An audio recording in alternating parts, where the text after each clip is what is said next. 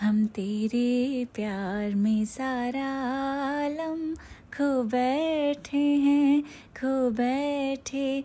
तुम कहते हो कि ऐसे प्यार को भूल जाओ भूल जाओ। हम तेरे प्यार में सारा आलम।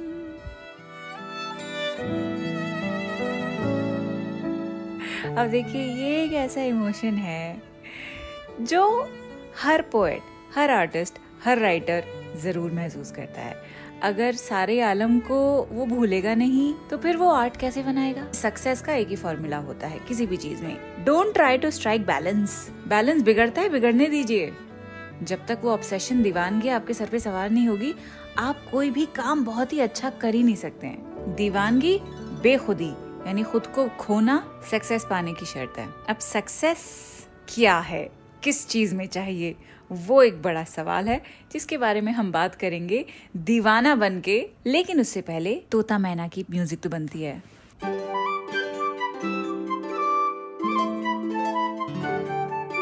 द क्विंट पर शुरू हो चुका है उर्दू नामा मैं हूँ फबीहा सैयद। आज हम बात करेंगे दीवानगी की, जिसका मतलब होता है अंग्रेज़ी में मैडनेस मैडनेस क्या है? मैडनेस हर इंसान के लिए एक अलग डेफिनेशन रखती है। आपके लिए मैडनेस कुछ और होती होगी मेरे लिए कुछ और है। जैसे मैं अभी कह रही थी कि बैलेंस खो जाना मैडनेस की अलामत होती है तो वो बैलेंस मेरे लिए मैं खोता हुआ तब महसूस करती हूँ जब आई I मीन mean, आजकल का ही एग्ज़ाम्पल दे सकती हूँ जब मैं बच्चा पाल रही हूँ। दीवानों की तरह फिरती रहती हूँ बच्चे के पीछे। क्रॉल नहीं करता है दो महीने का ही है लेकिन बस सारे सेंसेस मेरे हाई अलर्ट पे होते हैं। जहाँ मूसा मियाँ की आवाज़ आती है, जरा सी हल्की सी ची भी आ जाएगी। कितना ही घर में शोर गुल क्यों ना हो, मैं फ़ौरन भाग के उसके पीछे चली जाती हूँ, जिस कोने में भी होता है। और फिर मुझे बड़ा ताज्जुब होता है कि भाई, जिस मदर इंस्टिंक्ट्स के बारे में हम सिर्फ़ किताबों में पढ़ते थे और अपनी अम्मा से सुनते थे कि जब माँ बनोगी तब पता लगेगा तो वाकई में पता लग रहा है। इस बात को तो अब डिस्प्यूट करना मैंने बंद कर दिया है। अपनी अम्मी से मैं माफिया मांग रही हूँ कि भाई, मैंने आपके बहुत सारे इंस्टिंक्ट्स पे डाउट किया है। माफ़ कर दीजिए अगर कर सकती हैं तो। क्योंकि वाकई जो मेरी इंस्टिंक्ट्स होती है मूसा के लिए और जो खौफ होते हैं, वो बिल्कुल सही साबित होते हैं। So mom brain is a thing वो madness is a thing for real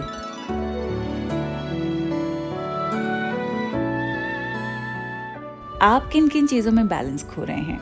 अगर बैलेंस आप एग्ज़ाम की तैयारी में खोते हैं कि भाई आप दिन रात पढ़ रहे हैं और कोई एग्ज़ाम है जिसके लिए आपको पढ़ना है, उसकी वजह से आप नेटफ्लिक्स नहीं देख पा रहे हैं, आप यारी दोस्तियाँ नहीं निभा पा रहे हैं बर्थडेज भूल रहे हैं, घर में रिश्तेदार आते हैं, उनको सलाम करने बाहर नहीं आते, नमस्ते करने बाहर नहीं आते हैं, उनको आप सेट हैं तो ये बैलेंस खोना अगर है तो बहुत ही बढ़िया चीज़ है।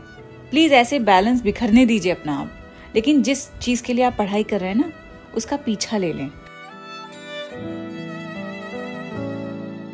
दूसरा एग्ज़ाम्पल बैलेंस खोने का यह है कि आप अपने मूड के गुलाम बने हुए हैं। कभी भी मूड अच्छा हो जाता है, कभी भी मूड खराब हो जाता है और जब मूड खराब होता है, तब आप ऐसी ऐसी जबान से अपनी बातें कहते हैं कि सामने वाला आपको आपको माफ़ ना कर पाए। ऐसे अगर आप बैलेंस अपना खोते हैं मूड आपका ऐसे बेकाबू हो जाता है तो भाई रेड फ्लैग है, कर लीजिए कुछ इसके बारे में। फिर एक और एग्ज़ाम्पल बैलेंस खोने का मैडनेस का दीवानगी का ये है कि आपको कोई इस कदर पसंद है कि आपने सब कुछ भुला दिया है उसके पीछे। आप ये भूल चुके हैं कि आप ऑलरेडी कई सारे कमिटमेंट्स में कैद हैं। आपकी स्कूल की पढ़ाई हो या आपकी कॉलेज की पढ़ाई हो या आप दफ्तर में काम कर रहे हो, लेकिन आपका जो रिलेशनशिप है, जो आपका रोमांटिक रिलेशनशिप है, उसमें जो कुछ होता है वो सीधा आपके काम पे असर पड़ता है तो वो भी बैलेंस खो रहा है। ऐसी मैडनेस भी नहीं चाहिए लाइफ के अंदर। और देखिए, बड़ी तल्ख बात है, सच बात है कि हमारा करियर ही सब कुछ होता है। कहीं मैंने पढ़ा था that your career is the only thing that will be committed to you one day your career will not wake up and say that it doesn't love you any more हालाँकि एक दिन ये रियलाइजेशन आपको हो सकता है कि शायद आप अपने करियर से उतनी मोहब्बत नहीं करते हैं विच इज़ फाइन आप खुद को री भी कर सकते हैं इनोवेट कर सकते हैं चीज़ों को काम के अंदर वर्क प्लेस पर. लेकिन किसी इंसान की मोहब्बत में अगर आप अपने काम काज को नजरअंदाज करेंगे इस कदर करेंगे कि आपके जो मैनेजर हैं वो कहेंगे, भैया, टाटा, बाय बाय। तो वो बहुत ही ख़राब चीज़ होगी। वो मत होने दीजिएगा, उसकी नौबत मत आने दीजिएगा। खैर, दीवानगी और किस तरह से उर्दू शायरी में लिखी गई है, उसकी तरफ़ बढ़ेंगे और अहमद फराज का एक बड़ा ही ज़बरदस्त शेर है, उससे शुरुआत करेंगे।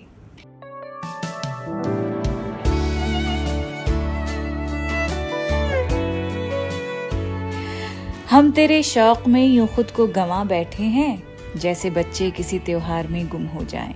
ये पूरी गज़ल मैं आपको सुनाऊँगी, क्योंकि किसी तरह की तो दीवानगी होगी जो इस तरह की गज़ल लिखवा जाए। शुरुआत करते हैं।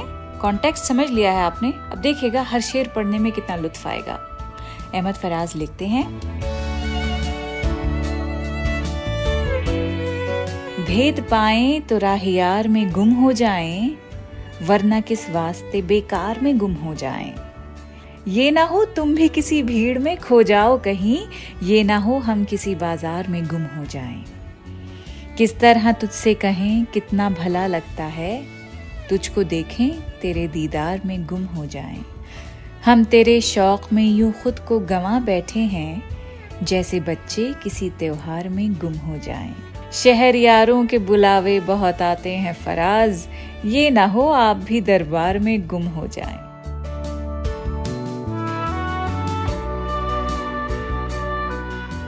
अब जिन बातों की दीवानगी महबूब एक्सपीरियंस करता है, उसके ऊपर बुतेरे आपको अशार मिल जाएँगे। जैसे कि शहरियार साहब का ये शेर, एक तुम ही नहीं, तन्हा उल्फत में मेरी रुसवा इस शहर में तुम जैसे दीवाने हज़ारों हैं, इन आँखों की मस्ती के मस्ताने हज़ारों हैं, इन आँखों से वाबस्ता अफसाने हज़ारों हैं। आशा भोसले की गज़ल है। आपको लगता है कि मैं गा पाऊँगी? उम्मीद मत लगाइए। आगे बढ़ते हैं। अब दीवानगी महबूब से जब होती है तो तो समझ आता है कि भाई दीवाना बन के उसके पीछे पीछे रहते हैं, और वसल की चाहत में, यूनियन की चाहत में शायर बड़े बड़े ख्वाब देख लेता है। लेकिन वो दीवानगी जो कि इश्क हकीकी है, एक तो इश्क मजाजी होता है, जो कि आप इंसानों के साथ इश्क करते हैं एक इश्क हकीकी होता है, जो हकीकत में इश्क आपका खुदा के लिए आप करते हैं। खुदा की मोहब्बत में जब दीवाने हो जाते हैं, एक दीवानगी वो होती है। जलील मानिकपुरी का एक बड़ा खूबसूरत शेर है इसके ऊपर। इट्स अ वेरी स्पिरिचुअल शेर, हो सकता है किसी इंसान के लिए उन्होंने लिखा हो, लेकिन इसे पढ़ के ऐसा लगता है कि ये सिर्फ़ खुदा के बारे में ही हो सकता है। लिखते हैं कि, कर गई दीवानगी हमको बरी हर जुर्म से। कर गई दीवानगी हमको बरी हर जुर्म से। चाक दामनी से अपनी पाक दामनी हुई। दीवाने कपड़े फाड़ लेते हैं, दामन फट जाता है। तो खुदा की याद में जब दीवाना वार फिरते हैं फटे कपड़ों में, फटे हाल में तो उस कैफियत से, उस डिवोशन से शायर अपने आप को एकदम पाक महसूस करता है। वो कहता है कि मैं ऐसा लगता है हर जुर्म से, हर भारीपन से आज़ाद हो गया हूँ। दीवाना होकर खुदा की मोहब्बत में कि जो मेरी चाक दामनी है वह पाक दामनी हो गई है, कि मेरा दामन पाक हो चुका है।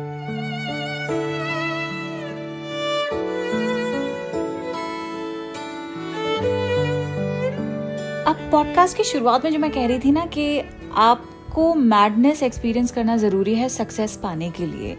And the only explanation to this, and that is that there has to be a method to your madness.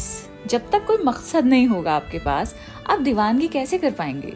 तो purpose is very important Khushbir Singh Shad का ये शेर मुझे बड़ा पसंद है। लिखते हैं कि नई मुश्किल कोई दरपेश हर मुश्किल से आगे है।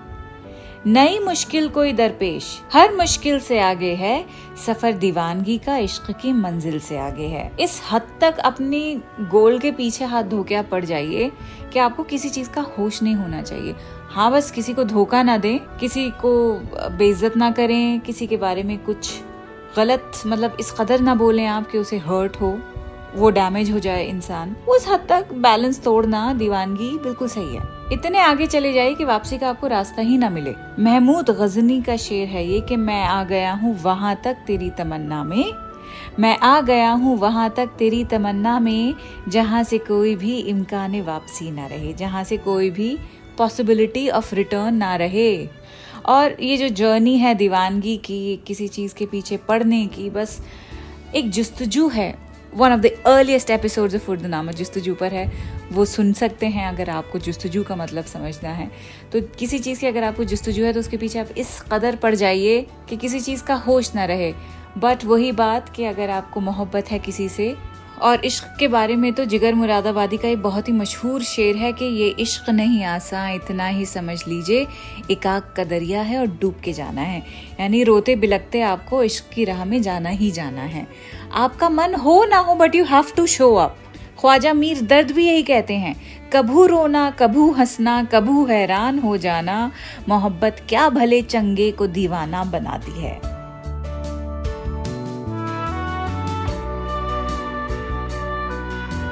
बस इसी बात को ध्यान में रखिए। दीवानगी किस चीज़ के लिए है, पहले वो सवाल होना चाहिए, और उसके बाद उसके पीछे कैसे पढ़ना चाहिए? दूसरा सवाल वो होना चाहिए। जो भी करें, खुदा करे आप उसे पा ही लें।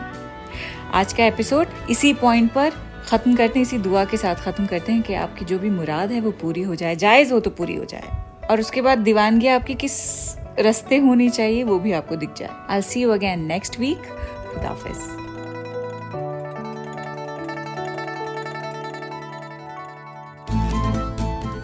उर्दू नामा द क्विंट का ओरिजिनल पॉडकास्ट है, जिसकी एग्जेक्टिव प्रोड्यूसर्स हैं शैली वालिया और ऋतु कपूर। और इस एपिसोड को प्रोड्यूस किया है प्रतीक लिधु और अंजलि पलोड ने इसे लिखने होस्ट करने और एडिट करने वाली हैं फबीहा सैयद। और इसकी बैकग्राउंड म्यूज़िक ली है बी एम जी प्रोडक्शन से।